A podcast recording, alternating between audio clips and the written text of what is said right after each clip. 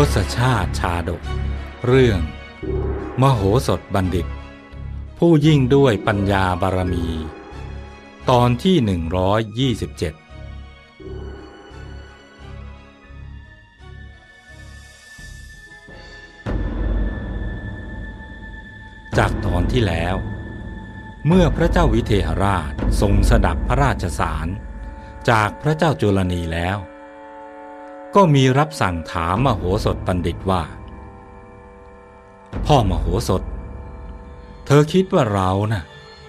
ควรจะรับคำท้าของพระเจ้าจุลนีหรือไม่ล่ะ มโหสถกราบทูลพระเจ้าวิเทหราชด้วยความมั่นใจว่า ดียิ่งแล้วพระพุทธเจ้าค่ะ ขอพระองค์ทรงตอบรับการรบด้วยธรรมยุทธ์นั้นเถิด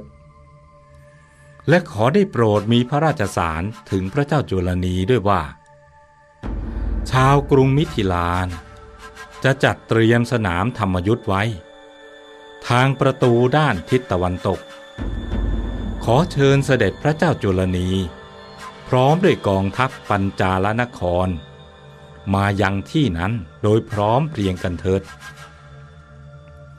พระเจ้าวิเทหราช ทรงเชื่อมั่นในปัญญานุภาพของมโหสถบัณฑิต จึงมีพระราชสารตอบรับข้อเสนอของพระเจ้าจุลนี และแจ้งกำหนดนัดหมายที่มโหสถกราบทูลไว้ทุกประการ เมื่อพระเจ้าจุลนีทรงสดับพระราชสารนั้นแล้ว ก็ทรงดีพระไทยยิ่งนัก ทรงหวังเต็มที่ว่าจะทรงมีชัยชนะเหนือมิถิลานคร ตามที่พราหมณ์เกวัตได้ทูลไว้ ครั้นถึงวันนัดหมาย บรรยากาศภายในกองทัพฝ่ายปัญจาลนคร ดูคึกคักเบิกบาน โดยเฉพาะพราหมณ์เกวัตมีสีหน้าแช่มชื่น แต่งกายงามสง่าด้วยเครื่องประดับอันทรงเกียรติ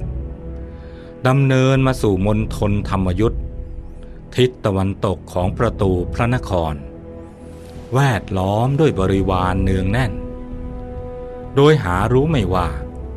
บริวารเหล่านั้นล้วนเป็นสหายผู้ใกล้ชิดมโหสถ พระเจ้าจุลนี พร้อมด้วยพระราชาร้อยเอ็ดพระนคร ก็เสด็จพระราชดำเนินมาสู่สนามธรรมยุทธเพื่อทอดพระเนตร การชิงชัยระหว่างพราหมณ์เกวัตกับมโหสถบัณฑิต โดยหวังว่าพราหมณ์เกวัตจะต้องเป็นฝ่ายกำชัยชนะมาอย่างแน่นอน ในขณะนั้น สนามธรรมยุทธที่เป็นปริมณฑลกว้างขวาง บัดนี้กลับดูคับแคบลงถนัดใจ ทั้งพระราชาแคว้นต่าง หมู่อำมาตย์แม่ทัพในกอง ตลอดจนไพร่พลฝ่ายปัญจาลนคร เบียดเสียดเนืองแน่นกันทั่วบริเวณ เสียงอึกกระทึกกึกก้องของหมู่พลและพาหนะรบ ดังสนั่นไหวไปทั่วสนามรบ สายตาทุกคู่ ต่างจับจ้องมองดูต้นทาง ใจจดจอ่อ รอคอยการมาของมโหสถบัณฑิต อยู่ไม่เว้นวาง ทุกคนต่างก็เพ่งมองไปทางทิศตะวันออก ซึ่งแสงแดดก็ยิ่งสาดส่องกล้าขึ้นตามลำดับ ต่างก็ปะทะแสงแดดเต็มหน้าด้วยกันทั้งสิ้น ฝ่ายมโหสถบัณฑิต ลุกขึ้นแต่เช้าตรู่สนานกายด้วยน้ำอบหอม นุ่งผ้ากาสีเนื้อละเอียด แต่งกายด้วยเครื่องประดับอันทรงเกียรติ บริโภคอาหารเช้าอันมีรสโอชาล้ำเลิศ ซึ่งปรุงรสด้วยนางอมราเทวีสีภรยา จนอิ่มหนำสำราญแล้ว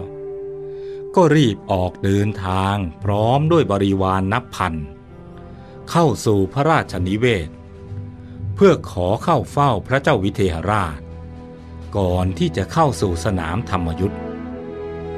พระเจ้าวิเทหราช ตรัสประทานพระโอกาสทันที ที่ได้สดับคำกราบบังคมทูลว่า เข้ามาเถิดลูกของเรา พ่อมโหสถ เธอมาหาเราถึงที่นี่ เพราะมีธุระสำคัญอันใดหรือ พระองค์ทรงมีพระดำรัสถามด้วยพระหฤทัยแจ่มใส ขอเดชะ ข้าพระองค์กำลังจะเข้าสู่สนามธรรมยุทธจึงมาเข้าเฝ้าพระองค์ก่อน เพื่อจะขอพระราชทานของสิ่งหนึ่ง ที่จะใช้ลวงพรามเกวัตให้ตกหลุมพรางพระพุทธเจ้าค่ะ มโหสถกราบทูล เธอต้องการสิ่งใดจากเราก็จงบอกมาเถิด เท้าเธอตรัสถามด้วยทรงยินดี ที่จะพระราชทานให้ทุกอย่างตามคำขอ ขอเดชะ ข้าพระพุทธเจ้า ขอพระราชทานดวงแก้วมณีแปดคดของพระองค์ พระพุทธเจ้าค่ะ หากครั้งนี้ข้าพระองค์ได้แก้วมณีดวงนี้ไป ความปราชัยก็จะมีแก่พราหมณ์เกวัตอย่างแน่นอน พระพุทธเจ้าค่ะ พระเจ้าวิเทหราช ได้สดับคำขอของมโหสถบัณฑิตแล้ว ก็ทรงอนุญาตในทันที เอาสิพ่อ เราขอมอบแก้วมณีดวงนี้ให้เธอ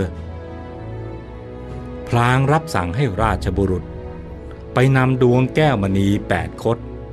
มาพระราชทานแด่มโหสถบัณฑิตโดยเร็ว มโหสถบัณฑิต ได้รับพระราชทานดวงแก้วมาแล้ว ก็รีบถวายบังคมพระราชา ลงจากพระราชนิเวศ แล้วก้าวสู่รถเทียมม้าสินทบสีขาว พร้อมด้วยพลโยธาห้อมล้อมแน่นขนาด ด้วยท่าทางสง่างาม ชาวเมืองมิถิลานคร ต่างก็มายืนอำนวยอวยชัย ส่งขบวนของมโหสถบัณฑิตตลอดทาง ตั้งแต่ประตูพระราชวัง จนถึงประตูพระนคร ขวัญกำลังใจจากกองเชียร์เป็นสิ่งสำคัญ ที่สร้างความมั่นใจยิ่งขึ้นให้กับผู้นำเป็นเสมือนยาชูกำลัง ที่จะมีเรี่ยวแรงทำภารกิจหน้าที่ต่างๆ ให้สำเร็จได้เป็นอัศจรรย์ ไม่ช้าเท่าใดนัก ขบวนรถม้าของมโหสถบัณฑิตนั้น ก็ขับเคลื่อนออกจากประตูพระนคร ไปถึงสนามธรรมยุทธ์ด้วยเสียงอันอึกระทึกครึกโครม ปราศจากความหวาดหวั่นคลั่นคราม สยดสยอง ของฝ่ายตรงข้าม ครั้นพระราชาทั้งร้อยเอ็ดพระองค์ ได้ทอดพระเนตรเห็นมโหสถบัณฑิต ก้าวลงจากรถม้าด้วยท่วงทีงามสง่า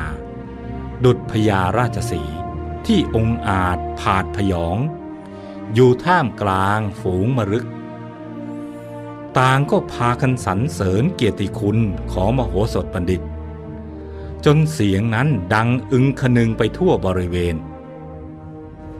โอ้นี่หรือมโหสถบัณฑิต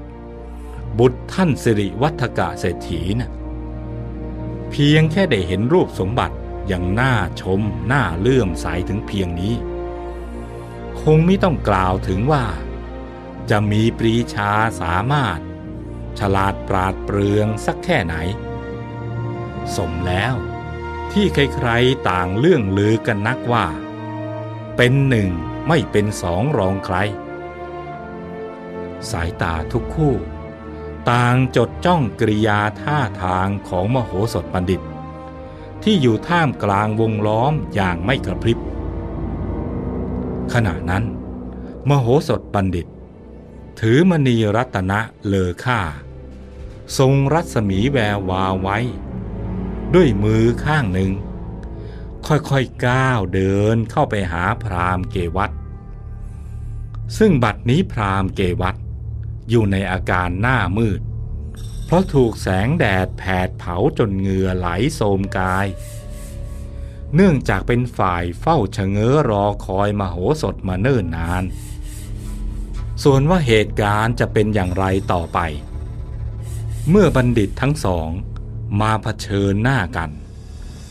มโหสถจะมีวิธีจัดการอย่างไรกับพรามเกวัตโปรดติดตามตอนต่อไป